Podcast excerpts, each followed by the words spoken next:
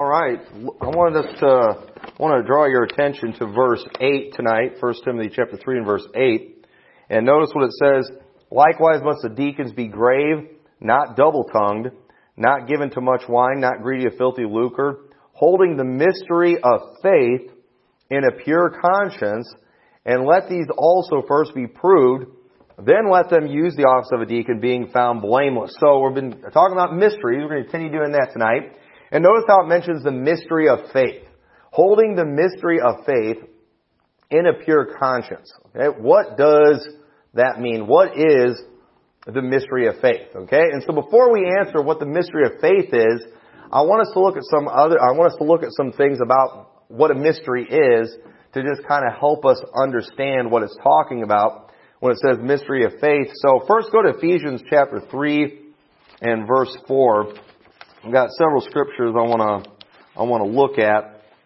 But a, you know, what is a mystery? Okay? And a mystery, uh, there's a few different ways we could explain it, but a mystery is something that was not previously known. Okay? Something that at one time it was not known, it was a mystery. All the mysteries we've looked at so far are things that they're not mysteries anymore. And I don't believe the mystery of faith is a mystery anymore necessarily. I do think, um, to a certain extent, there still is a mystery of faith, but you'll see what that, what I mean by that as we get going. But uh, Ephesians 3, 4 says, whereby when you read you may understand the knowledge and the mystery of Christ, which in other ages was not made known unto the sons of men, and it is now revealed unto his holy apostles and prophets by the Spirit, that the Gentiles should be fellow heirs under the same body and partakers of his promise in Christ by the gospel.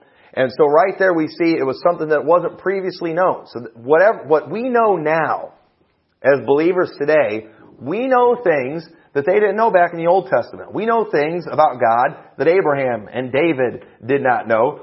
And we even know things about Jesus Christ that the disciples didn't know while they were walking the earth. We have, we've received those things. And so a mystery sometimes is just something that was not previously known. A mystery sometimes is something that's beyond human understanding, or I should say understanding of the natural man. 1 Corinthians chapter 2. And this here is really important because I'm going to show you something tonight that I think I, I'm really hoping will be a big help. And we're gonna, we might, we might get a little deep tonight, alright? But hopefully, uh, this will be clear. But it says, we, but we speak the wisdom of God in a mystery, even the hidden wisdom, which God hath ordained before the world unto our glory, which none of the princes of this world knew. For if they had known it, they would not have crucified the Lord of glory. But as it is written, I have not seen nor ear heard, neither have entered into the heart of man the things which God hath prepared for them that love him. People like to read that verse and stop, but it says in verse 10, but God hath revealed them unto us by his Spirit. For the Spirit searcheth all things, yea, the deep things of God. So that verse, you know, verse 9 is not something, you know, people use that about heaven and things like that. But verse 10 says, no, God has revealed these things to us. You know, the deep things. They've been revealed to us by the Holy Spirit, and I believe this mystery of faith is something that is still a mystery to those who are lost. And it's something that they cannot understand. We see in Matthew chapter 13 in verse 10, says, The disciples came and said unto him, Why speakest thou unto them in parables? And he answered and said unto them, Because it is given unto you to know the mysteries of the kingdom of heaven, but to them it is not given. Why did God not want them understanding these parables? Because they wouldn't believe Him. They were lost. And therefore, Jesus, while was speaking the truth in these parables, He did it in a way so only those who are believers could understand it. And so, many of the things that we teach are things that only believers can understand. And to the world, it's a mystery. And we see when it comes to the requirement of a deacon, that it was supposed to be somebody who holds the mystery of faith in a pure conscience. It's going to be somebody that we're able to look at and they've been proven and we know, hey, this guy understands the scriptures. He doesn't just understand what's in the Bible. There's a lot of people that have great knowledge of what's in the Bible, what's in the scriptures. There are lost people that have more scripture memorized than I do. But yet they don't understand the scriptures. They are, they do not hold the mystery of faith. And I'm going to show you some of these things tonight because, you know, we've been, uh, we've been exposing a lot of this multiple gospel stuff and, you know, I've been, we've been hammering on this stuff for a long time. These people who are teaching this dispensational salvation. And I'm going to show you tonight from the scriptures why these people can't get it. Why they do not, why they are seeing multiple gospels. Why they see a dispensational salvation. And I believe, I believe this now more than I've ever believed it. I believe it's because they're lost. I believe these people are not saved. And therefore, they, they are not holding the mystery of faith in a pure conscience. And so, you know, what is, you know, what is that mystery of faith? Well, let's go look at one more verse, uh, 1 Corinthians chapter 4 in verse 1, it says, let us, let a man so account of us as the ministers of Christ and stewards of the mysteries of God. Moreover, it is required in stewards that a man be found faithful. So, a lot of these mysteries too, there are things that need to be taught. But understand, you can only pass these things on, these spiritual things, to someone who's spiritual, to someone who's saved. And this Bible, I'm telling you, our Bible is an amazing book that just blows my mind on a regular basis. Because, and, and I, you know, I have, I've scratched my head before and I'm like, how come people are looking at the same Bible and getting things so wrong? How can some of these, and some of these people too, that teach this dispensational junk are smart people as far as IQ goes. And it's like, how can they not figure this out? And it is because the Bible has been given to us in a way that there are some, while anybody can read it, Anybody who knows how to read could pick up this Bible and read it, but there are some things that are not meant for lost people. So God wrote it in a way where anyone could read it, but yet only those who are spiritual could understand it. And there are some things that we see in those scriptures that only saved people are going to get. Only spiritual people are going to understand. And when you realize that, those of us who do have the Spirit of God and those of us who are physical too, I'm going to actually show you, you know, we, we can actually understand them. And you know what? I now get why they think there's three gospels. I get why they see, why they believe there's dispensational salvation. I, uh, it's finally clicked to me why they are seeing that. And I, I, hope I can illustrate this to you in a way that will make it clear to just show you, and, and ultimately what it comes down to As, you know, I said, I, I realized, yeah, these people are in fact lost. These are, these people are not saved. And you get in a lot of trouble when you say things like that, but, um, you know, the Bible backs us up on that. I mean, real clear. So, the best way to define the mystery of faith is to say it's having an understanding of spiritual things. Okay? A deacon is supposed to be somebody who holds the mystery of faith in a pure conscience. Okay? And, and I'll get into what a pure conscience means here in a minute, but we can tell as somebody who's been tested, and yes, this guy doesn't just know the scriptures. You know, some people can get up, they can impress you with how much scripture they can quote, and how quickly they can recall scriptures. But it's clear they have no spiritual understanding of what that actually means. They are very inclined to going off into false doctrine and buying, because once again, you know, we do, we beat our heads against the wall all the time. You know, why can't these people see some of these things? You know, when all the, you know, oneness modalism stuff was going on, people were pushing that. It's like, why can't they see what this means? It's so clear, but it's because they're seeing it through only natural eyes. And it, you can only, there's some things you can only see with spiritual eyes. And so, um, Hebrews chapter 11. Okay, now faith is the substance of things, hope for, the evidence of things not seen. There are some things that are physically invisible, but spiritually they're very vis- visible. And those things, they require faith to be able to see those things. And by those things, our elders obtained a good report. You know, through faith, we understand that the worlds were framed by the words of God, so the things that are seen are not made of things which do appear. That's why science is always in trouble. They're always trying to figure out how everything got here by what's here. But the Bible says those things were not made of those things which, you know, do appear. You know, they're by, by things we can't see. By God. By the invisible God. And so, you know, lost people, they're, you know, they're not going to understand creation, you know. And, you know, even us who are saved, we don't necessarily get how it worked. But you know what? We don't have any, I don't have any trouble believing it. I have a lot of trouble believing the Big Bang. A lot of trouble believing that. But I don't have any trouble, but you know, when I look at how amazing this book is, believing that God could create this universe. I don't understand the power, but I do. I believe it. And so the mystery of faith, this is how we distinguish the saved preacher from the lost preacher. This is how we can figure out who the false prophets are. And it specifically mentioned that too when it's talking about a deacon. And that's why it's important that pastors actually do this. And I, am afraid, I think one of the reasons we have so many false prophets out there today is because somewhere, somewhere along the line, somebody got the idea that Bible college, you know, completing a four-year course qualifies somebody for the ministry.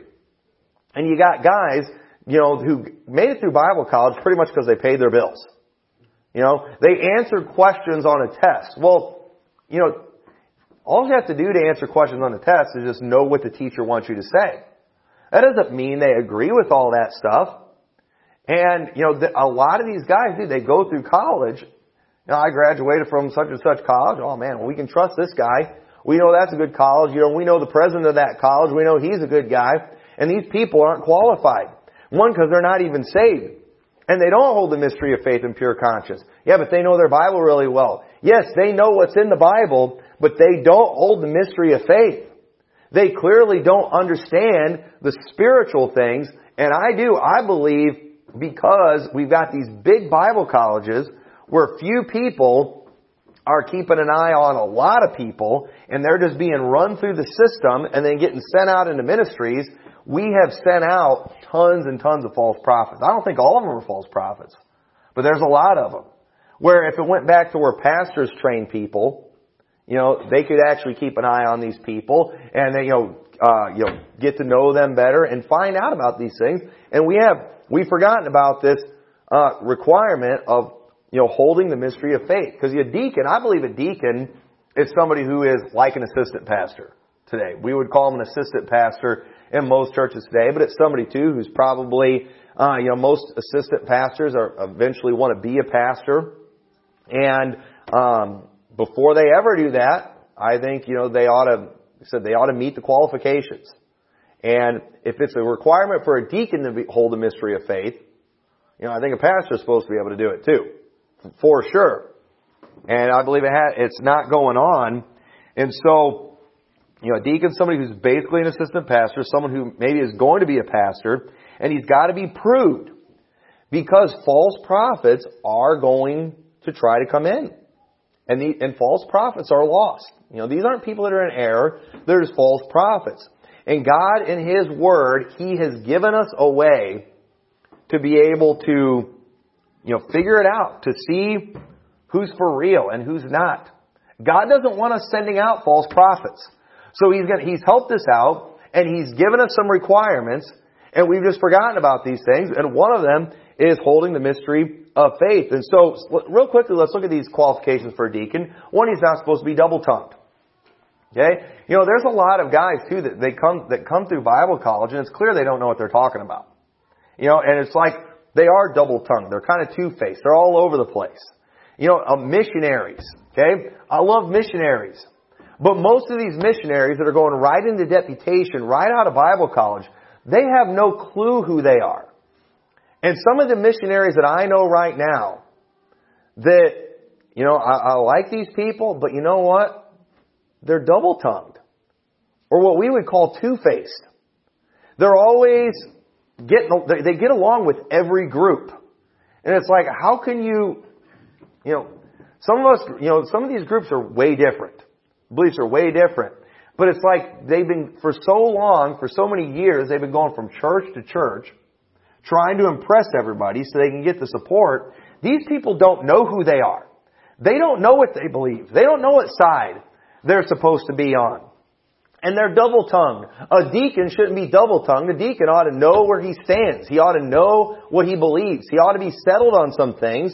And if he's not settled yet, then you know what? He shouldn't be a deacon.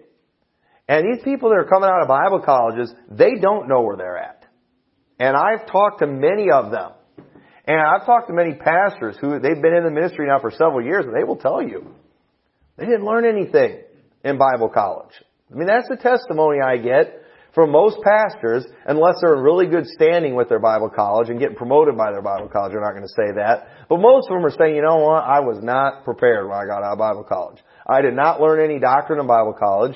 And they, but yet, people are going out of Bible college and immediately trying to get support for the mission field. Some of these guys are going out of Bible college and going into evangelism and the type of evangelism that's not even evangelism, it's evangelism where you just go and preach from church to church. Basically a motivational speaker. You know, some 21 year old punk, you know, made it through four years of Bible college and, you know, he knows, you know, he's got all this wisdom now, he's just going to go from church to church sharing it. And most of these guys, the ones that are successful are just hot shots and good speakers and, you know, they don't know anything and they, they don't have any real wisdom. They definitely don't hold the mystery of faith in a pure conscience. And, uh, but, you know, and they are double tongued. You know, and I, I just watched a guy the other day. I'm trying to give him benefit of the doubt. I saw him preaching at a church.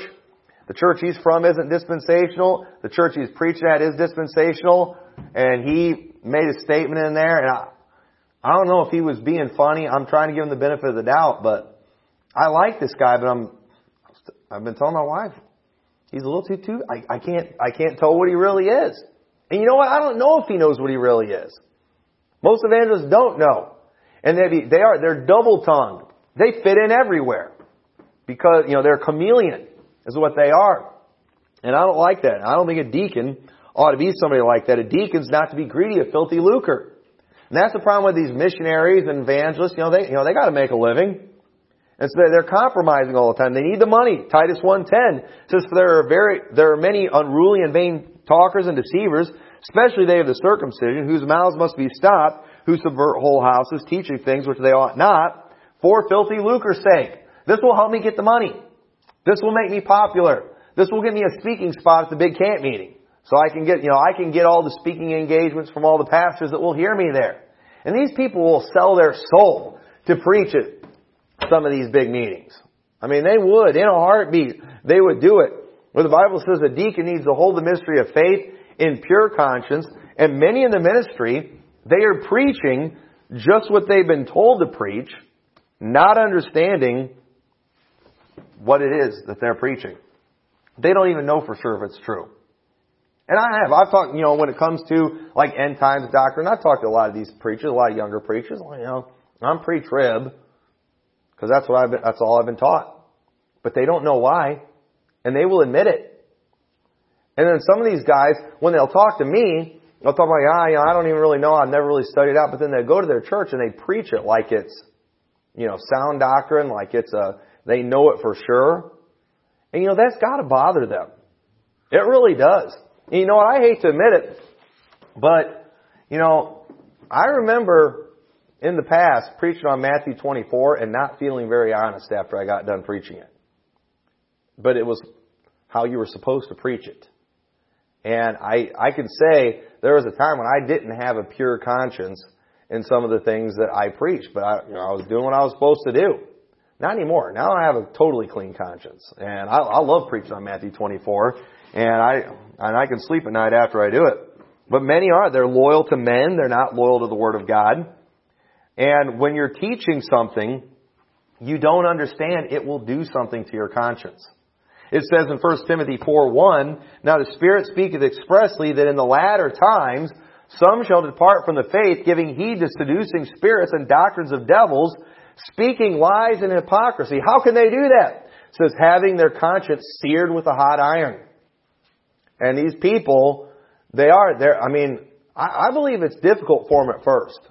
But you know what? The more they do it, you know, their conscience, it does, it gets seared and they become numb to it. They might feel bad at first, but after they see that love offering, all of a sudden they feel a little bit better. They might feel bad when they get up in that church, dispensational church and they preach dispensationalism so they can get the support, but I'll bet when they get their support check, it probably makes them feel a little bit better. But you know what's happening in the meantime? Their conscience is getting seared and it's only a matter of time and they're going to be preaching doctrines of devils multiple gospels. Things like, you know, things that will literally get people thrown into hell. Things that will, that Bible says will make you accursed. And so that deacon, they need to be proven. They need to be put to the test. And so how can we know if they hold that mystery of faith in a pure conscience? But, but we, do they understand spiritual truths? Are they able to teach these truths? You can tell when somebody's teaching something whether they really know it or whether they don't. And you can tell too when somebody's preaching something or teaching something and they're just teaching what's in a textbook or what's in their notes versus, you know, or somebody who actually knows what they're talking about. Y'all know what I'm saying there? Okay? You know, and, and I've seen that before. I've listened to people when they're preaching on things, especially when it comes to end times, that it's clear they're just, they're getting this stuff right out of a textbook. You know, and when you do, when you get up and preach, and I've heard some of these young guys, they get up and they'll preach, and they'll preach how the, you know, Revelation 4, 1 is the rapture. Uh, and I know they got that from a textbook. I know they just got, you know, got that from listening to another preacher. I know they really don't think that because when you call these people out on it, they just fall to pieces. They don't know what to say. They don't, one of the things that colleges don't prepare these guys for, while they'll tell them exactly where they should stand on things, and a lot of these guys know what they're supposed to say, they don't teach them how to counter the scripture that's going to get thrown their way because of that doctrine.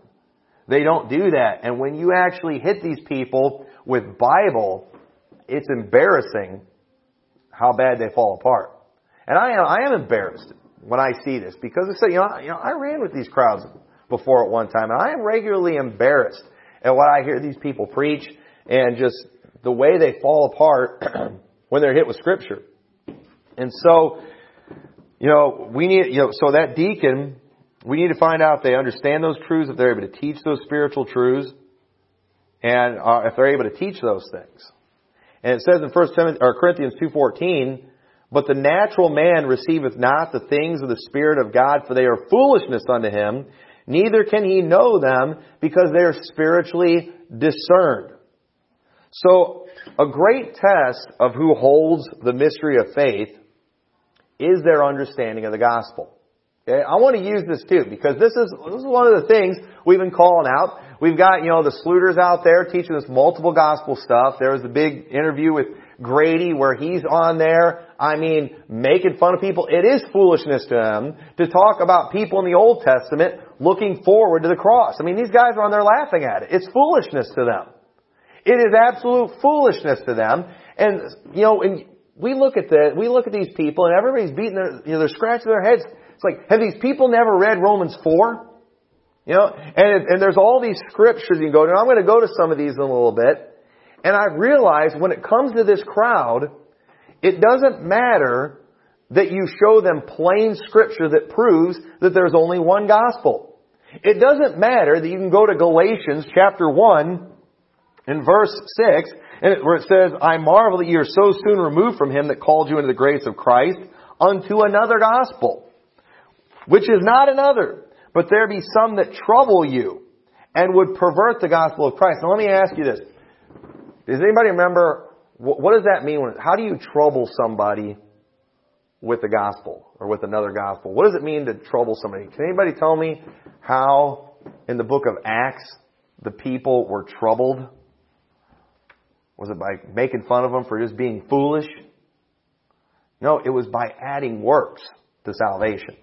Okay, that was that was they was they were troubling them when they were telling them that they, that group of Gentiles that they must be circumcised to be saved. It troubled them. They didn't want to do that. And truth is, it wasn't necessary for them to do that. But adding works to the gospel is a perversion of the gospel.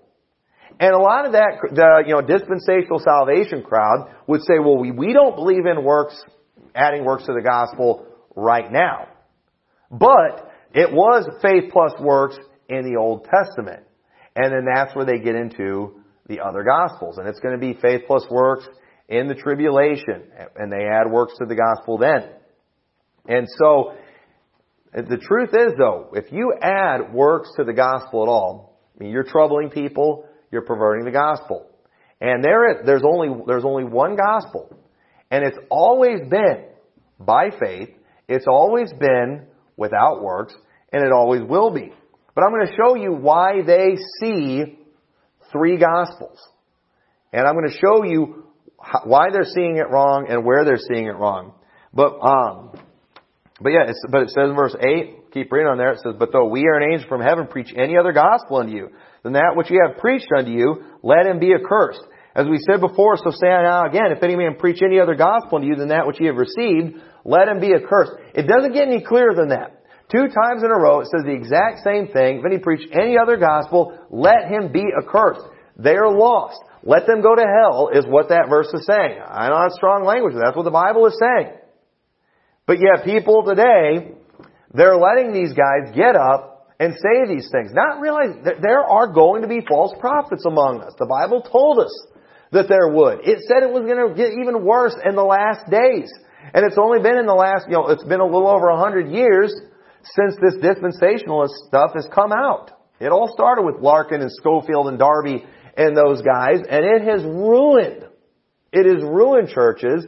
It has ruined doctrine. And we do. We've got some of the most poor, pathetic excuses of churches today. They don't even soul win. They, I mean, they, they, they don't even they can't even preach a clear gospel. I mean, they, they are adding works to salvation with their repent of your sins gospel that they're preaching. I mean, just like the Bible says, it's so clear, but yet they can't see it. Why is it? These people are smart. These people have a brain. You know, what, what's going on? Are they missing something? Are we missing something? But I'm here to tell you that lost Ruckmanite cannot help but see multiple gospels because of the fact they're incapable of understanding spiritual truth. The natural man receiveth not the things of the Spirit of God. They are foolishness unto him, neither can he know them because they are spiritually discerned. So it doesn't matter how many ways from the Scripture that we prove there's one gospel, they will never see it. Because the mystery of faith has not been revealed to them because they've never believed on Jesus. Oh, wait a minute, wait a minute. You know, I've heard these guys say, I believe in the Lord Jesus Christ. I believe in the death, burial, and resurrection of Jesus Christ. Therefore, if I'm not saved, Jesus is a liar. Well, you know, there is another verse in the Bible that says, not everyone that saith unto me, Lord, Lord. You know, not everybody that says they're saved is saved. The devil is smart enough to know that if he's going to send in a false prophet, that he's going to need to make sure they've got a lot of their terminology right. And yeah, they're going to say they believe on Jesus. You know, the Catholics say they believe on Jesus. When we go out and say, hey, you know, you need to ask, you know, you need to ask Jesus to come into your heart and be your Savior. Oh, I've done that. I do that all the time. I, I do it. I do it every day. You know, and you know they they they'll say the same things. Oh yeah, I recognize I'm a sinner, but once again though, they add works to it, don't they? They add works to salvation. And these people, when they look at the Bible and when they look at Jesus, they look at him with eyes of flesh and not eyes of faith. Okay? And remember, if you, Jesus said, if you've seen me, you've seen the Father. He's speaking spiritually there, isn't he? And there were many people that saw Jesus physically, but they never saw him spiritually, and so you know what? They never got saved. And there are people today that they acknowledge the Jesus of the Bible. They acknowledge the fact that Jesus existed. They acknowledge the truth of the, many of the stories in the Bible. They might even acknowledge the resurrection, I guess you could say. But they've never truly believed His words by faith. They have never truly put their faith and trust in Him. They have never seen Him with the spiritual eyes. And I think proof of this, the people who are the most obsessed with the, uh, you know, the people who are the most into this dispensational salvation stuff, multiple gospel stuff, are the people who are the most obsessed with physical people, Israel. Have you ever thought about that? Why are these people so obsessed with the physical people? And you know what? I, I need to say this. I need to kind of help out some of my, uh, you know, Zionist Baptist friends. But you know what? They're all going nuts because Trump recognizes Jerusalem as the capital for Israel. Oh, it's this, this great thing. It's this historic day. Arrogans are so stink, Americans are so stinking arrogant. You know, it's like they think that because America now recognizes Jerusalem as a capital. It's like this big fulfillment of prophecy. You know, and the thing that these people don't realize is that, you know what, while they're all still talking about, you know, pray for the peace of Jerusalem. Well, when you read that passage, it's talking about how the house of the Lord is there. Okay? Does God dwell in a house made with hands today? Now, did he back in the Old Testament? Yes, he did. But where does he dwell now? In the, our body. You know what he did? He replaced his old dwelling place with a new dwelling place, our body. He replaced it. I know that's a bad word in the Baptist world, but yet he doesn't dwell there anymore. You know what the Bible calls that place? Jerusalem in Revelation? During the tribulation time, it calls it Sodom and Egypt. Because it's a wicked place. And these people, they don't realize, they never read Matthew chapter 23, where Jesus said, Behold, your house is left unto you desolate. In Matthew 24, he said, there's not going to be one stone left upon another. These people, they paid for them crucifying Jesus, and they were destroyed in 70 AD.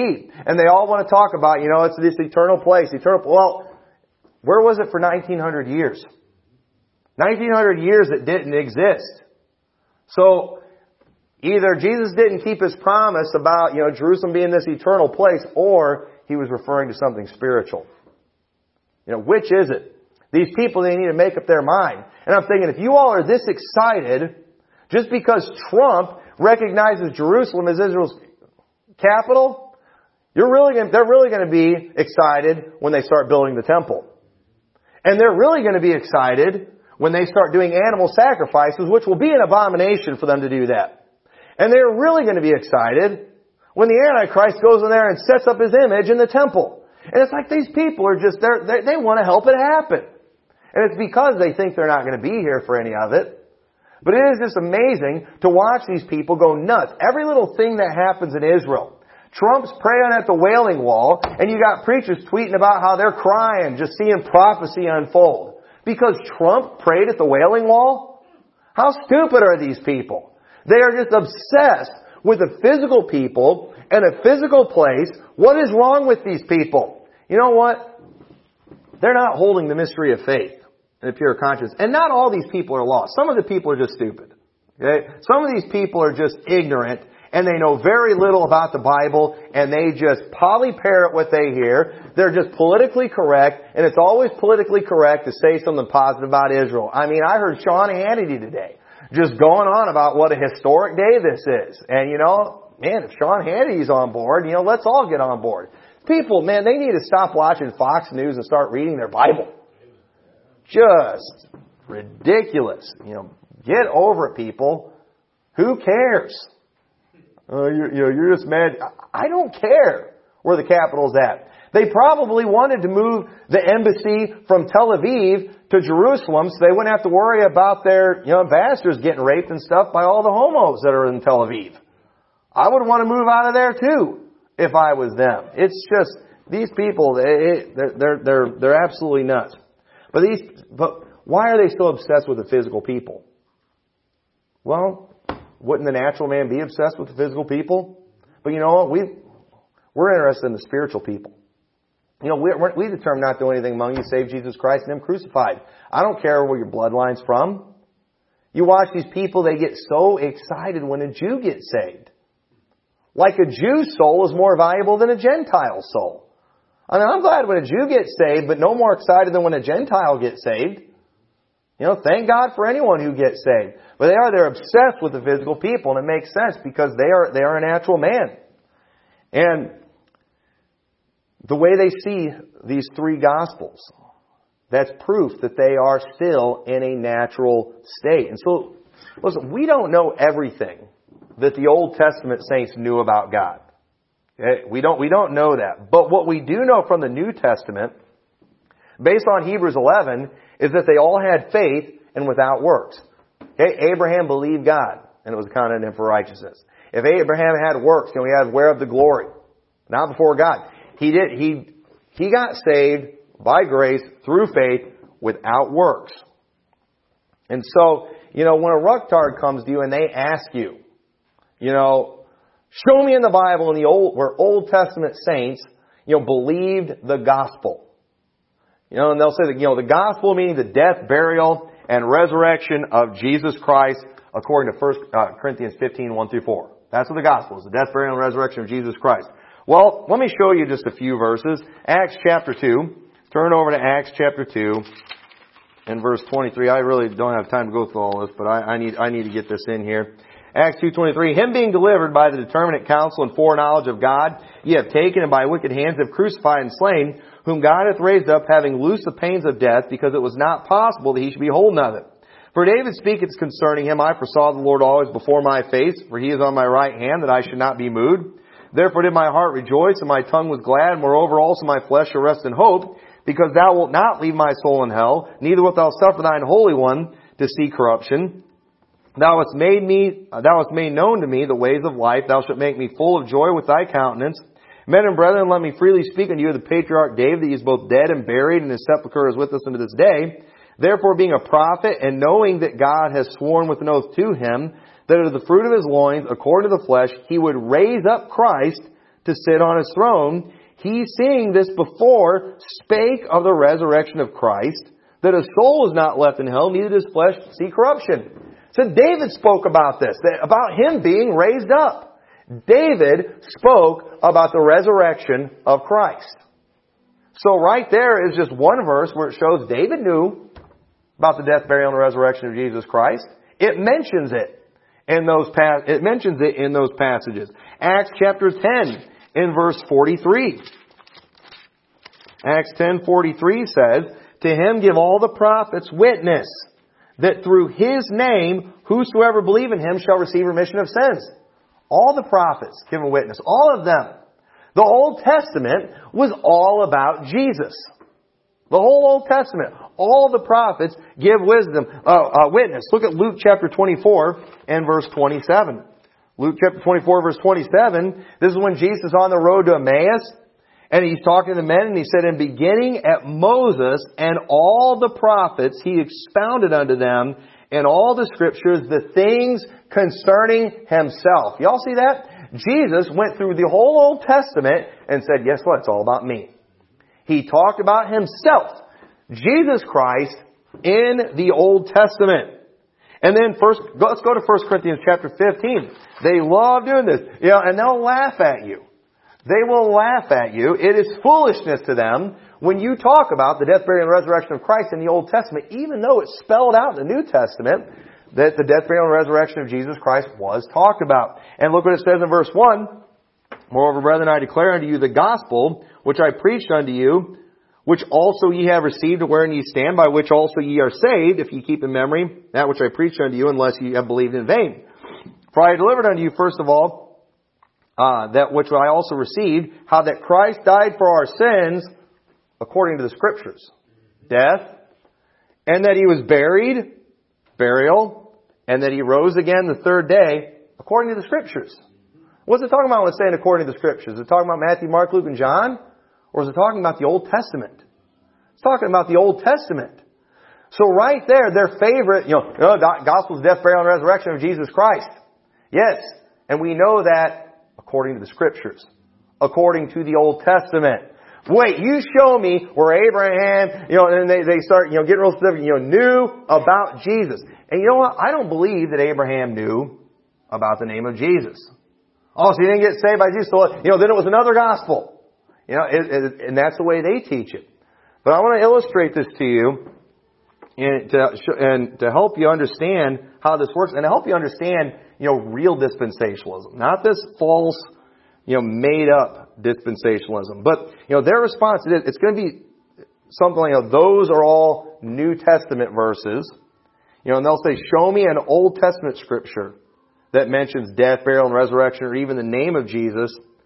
But the response to that is just like our faith in Jesus is imputed or counted for righteousness, even though we are not righteous, I believe their belief in the Old Testament in whatever God had revealed to them about himself, it was imputed or counted or accounted as belief in the gospel, the death, burial, and resurrection of Jesus Christ. And you know, one final proof of one gospel, the Bible says without the shedding of blood there is no remission of sins. Okay? Without the shedding of blood, no remission of sins, and it also says in Hebrews 10 that it is impossible for the blood of bulls and goats to take away sins. And let's go ahead and turn over to Hebrews chapter 10 because this passage here, it also, another passage. Hebrews. Who do you think that's written to? You know? They like to throw that one at you. But this makes it real clear. First one, for the law having a shadow of good things to come. Keep that in mind. The law, it had a shadow of things to come. And not the very image of things, can never with those sacrifices which they offered year by year continually make the comers thereunto perfect. For then would they not have ceased to be offered, because that the worshippers, once purged, should have no more conscience of sins. But in those sacrifices there is a remembrance again made of sins every year, for it is not possible that the blood of bulls and of goats should take away sins. Wherefore, when he cometh into the world, he saith, Sacrifice and offering thou wouldst not, but a body hast thou prepared for me. In burnt offerings and sacrifices for sin, thou hast had no pleasure. Then said I, Lo, I come, in the volume of the book it is written of me, to do thy will, O God. Above when he said, Sacrifice and offering and burnt offerings and offering for sin thou wouldst not, neither hadst pleasure therein, which are offered by the law. Then said he, Lo, I come to do thy will, O God. He taketh away the first, that he may establish the second, by the which will we are sanctified through the offering of the body of Jesus Christ once for all. For everyone. Past, present, and future. Jesus Christ paid for everyone. So the gospel, okay, the way of salvation, it has always been through Jesus Christ. Through His death, burial, and resurrection. So we, we know that the blood of Jesus is the only thing that ever got anyone into heaven. It's the only thing that will ever get anyone into heaven. And so when an Old Testament saint looked to God for salvation, while they might not have understood, you know, everything about him, they were looking to Jesus. They didn't know that name, but they were looking at, when they looked at God and they believed in God, we now know, looking back, that they were looking at Jesus who would die and who would be buried and who would rise again. They were looking to God who was going to come and bring salvation. They didn't need to know all the details. All they had to do is just believe what had been revealed to them. They just needed to have faith in Him. And so what we see in the Old Testament, we see shadows of the death, burial, and resurrection of Jesus. You're not going to find a clear verse in the scripture that says death, burial, and resurrection of Jesus, but you will see shadows all over the place. I mean, just read the, the about the Passover lamb and the first Passover. You see Jesus all over the place. But understand, it's easy for us to look back and see that, but even back then, they were only just looking at a shadow, but what was that shadow? It was Jesus Christ. And I think a good way to illustrate this, alright, is imagine I've got a present up here, alright? Like a Christmas present. And I tell you all, let, we're, we're back in the Old Testament. And this present, we will call it the gospel. Okay? And I, and so God he has this present, you know, He takes this present, here's the gospel. Here's where your salvation is. And just like kids, when they have a present and it's under the tree, what do they do? They like to look at it. They like to study it, examine it, check the shape, and think, you know, what could it be? What could fit in here? And they can kind of get some clues, you know, based on what they're able to see. They can see the shape, feel the weight, things like that. But understand, that, that, you know, God said, you know, you've got to believe in this. It's like, you've got to believe in this gift. Yeah, you have to believe in what's inside here. They didn't know what was inside, but you know, when they believed in it, it counted as believing in Jesus Christ, because guess what was inside of it? It was Jesus Christ. And so when we get into the New Testament, it's like the present's been opened. Okay? The, you know, the present's been opened. We now can see what was in what was in that. We can see where salvation is at. And so now today, when we get saved, you know, we look back at what Jesus did. But you understand too, when it comes to God, there's been, you know, many different revelations He's given of Himself throughout time, and there's still more to come. There is still more about God for us to learn that has not been revealed yet. But there is a day coming at the revelation of Jesus Christ at a time when we see Him and we're going to know more about Him. But understand that while in the Old Testament, let's call that present, we'll call it the gospel. We'll call it the gospel of the kingdom. Okay? It was the gospel of the king, because that's the first gospel, they say, the gospel of the kingdom. So you've got the Christmas present. That's the gospel of the kingdom. Well, after you open it up and you see what's inside of it, you know, now we call it the gospel of the grace of God. Because we know more about it. Hey, I've seen, I've seen what's in this. But even when it comes to that, you know, there's still some things about our salvation we don't understand. We're still in our vile bodies, aren't we? But one of these days God's going to change us. When's that going to happen? It's going to be when we see Him.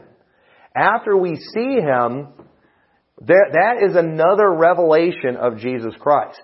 We will know a lot more about our salvation then when we have been changed and we've been made like Him. And now, let's say after we see Jesus Christ, we now have what they call the everlasting gospel, which they say is the third gospel. Okay? And so let's look at the everlasting gospel real quick. Because this is another proof verse that they will use to prove that there are different gospels. So you have the gospel of the kingdom, the gospel of the grace of God, and the everlasting gospel. And so it says in uh, Revelation 14, 6, And I saw another angel fly in the midst of heaven, having the everlasting gospel to preach unto him that dwell on the earth, and to every nation and kindred and tongue and people, saying with a loud voice, Fear God and give glory to him, for the hour of his judgment is come, and worship him that made heaven and earth and the sea and the fountains of waters. Right here in the everlasting gospel, where do you see it mentioned the death, burial, and resurrection? Sam Gipp told me that when I talked to him at that conference. He was like, he was like, how's the everlasting gospel the same? Where do you see the death, burial, and resurrection? And in Revelation chapter 14, I'm like, well, it's implied in the fact that it's the gospel. You know? And I mean, and how do people get saved? It's because of the death, burial, and resurrection of Jesus Christ. But because it doesn't mention it, he says it's gotta be another gospel. But that, that is absolutely foolish because, okay, back to the Old Testament. Alright, so you got that present. It's all wrapped up. Okay? That's the gospel of the kingdom. It has now been opened. We can see the open package, and so now we talk about the death, burial, and resurrection of Jesus Christ. But is that package, that gospel of the kingdom, and now that it has been opened, is it, did it make it something different? No, it was always the same thing, wasn't it? And so now we, in the everlasting gospel, why do we see a shift? Okay, because notice, it doesn't mention the death, burial, and resurrection of Jesus Christ. And I think there's a very good reason for that, because what is the way that we all have to be saved? It, we have to have faith, right? You have to have faith. Well, here's the thing, and this is why it's important that end times doctrine is correct. This is another example of why the timing of the rapture is important. Because, because people have gotten the timing of the rapture wrong, they don't understand this part about the everlasting gospel, and they have the heretical idea that it is a different gospel. This is why it's important. Because you know why we see a different focus? Because of the fact that at this point in time, it will not take faith to believe in the resurrection of Jesus Christ. Can anybody tell me why? Because we will have seen him. The Bible says, Behold, he cometh with clouds, and every eye shall see him. So, there is no faith in believing in a resurrected Lord because they all will have seen him. But yet, at the same time, if you're going to be saved, just like in history past, you're going to be saved by grace through faith. So what do they have to have faith in? Well, it's not the death, burial, and resurrection that we look back on today. They have to have faith where it says, um, you know, give glory to Him for the hour of His judgment has come. Basically, you better believe that He is getting ready to come and Armageddon's about to happen. That He is going to come and destroy the earth. And we know from the book of Revelation that most people aren't going to believe that. Most people are going to blaspheme.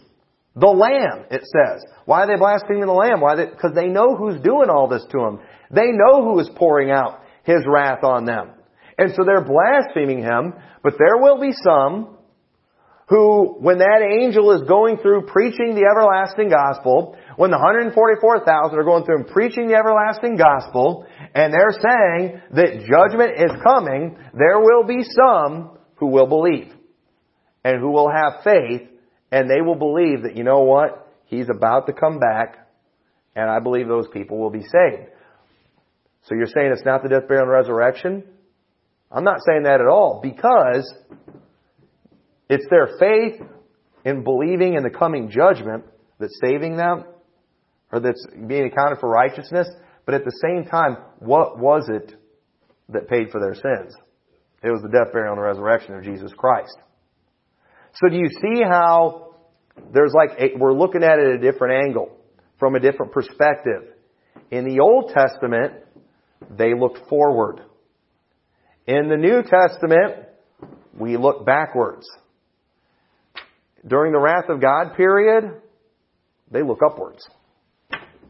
Yeah, that one that we saw in the clouds, he's about to come and pour out more judgment on us, and we better have faith in him. We better believe what that angel's saying. We better believe what that 144,000 is saying. And so for people to be saved, they need to believe that he is coming to judge the earth.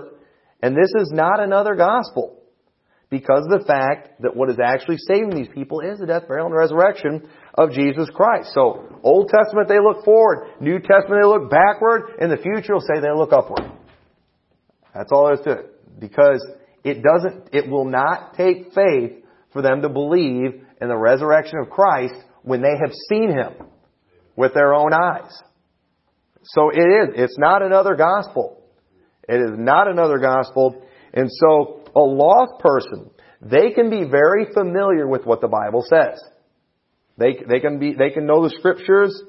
They can have more memorized than you and I, but they cannot understand spiritual truth because those things are only understood by faith. And those of us who are of faith, you know, we can see both sides. You know, so I've been studying these people. You know, I see what they're looking at now. I see where they're seeing these differences, but understand, because they're looking through eyes of flesh. When you look through eyes of faith, it's clear that it was always Jesus. It was always about the death, burial, and resurrection of Jesus Christ. When the everlasting gospel is preached, it will not be necessary to talk about the resurrection. They know it. They have seen Him. And I don't, I don't know how it's going to work exactly. But the Bible talks about how they will look on him whom they pierced. And they will mourn for him. And it says, they, you know, behold, he comes with the clouds and every eye shall see him, and they also which pierced him. Is it mentioning that because they're going to see the piercing? Are they going to see him that close up? Is it going to be that clear? I don't know where they will actually see and know. So I, I don't know for sure that's how it's going to work. But the truth is, you know, that lost person, you know, they they can read the same words in their King James Bible, but they will never understand spiritual truths until they have saving faith. And they will teach doctrines, perverted gospels, multiple gospels, because that's the only way they can see that. Well, gospel of the kingdom, it's got to be different than the gospel of the grace of God. The gospel of the grace of God's got to be different than the everlasting gospel. They can't see the spiritual truths there because of the fact that these things are spiritually discerned. And so Matthew 13, 10, the disciples came to him and said unto him, Why speakest thou unto them in parables? And he answered and said unto them, Because it is given to you to know the mysteries of the kingdom of heaven, but unto them it is not given. And that is why that same group, they think the kingdom of heaven and the kingdom of God are two different things. They, they see the kingdom of heaven and the kingdom of God as two different things, even though in Mark, in the exact same story, it says unto that you, or unto them, um, it is given to you to know the mysteries of the kingdom of God. And the, I mean, it says it both ways in the exact same story, yet they see it as two different things. How is that? Because they can't possibly recognize spiritual truths. So it doesn't matter that we can show it in black and white. It, it, it's, it's never going to register. They're not going to see the spiritual truth. And so the truth is, you know, that's why the Bible talks about holding the mystery of faith in a pure, in a pure conscience. Because that, that faith, that's where salvation comes from. Without faith, it is impossible to please Him. We are saved by grace through faith. And there's a lot of Bible scholars out there, people that know a lot of scripture, but it is clear they are not holding the mystery of faith. And the Bible has showed us how we can spot these people, and it's by the gospel that they preach. And it's another gospel and so that's how we, that gospel test right there is a great test to separate the true believers from the false prophets. And so I hope that was a help to you tonight. So with that, let's all stand together.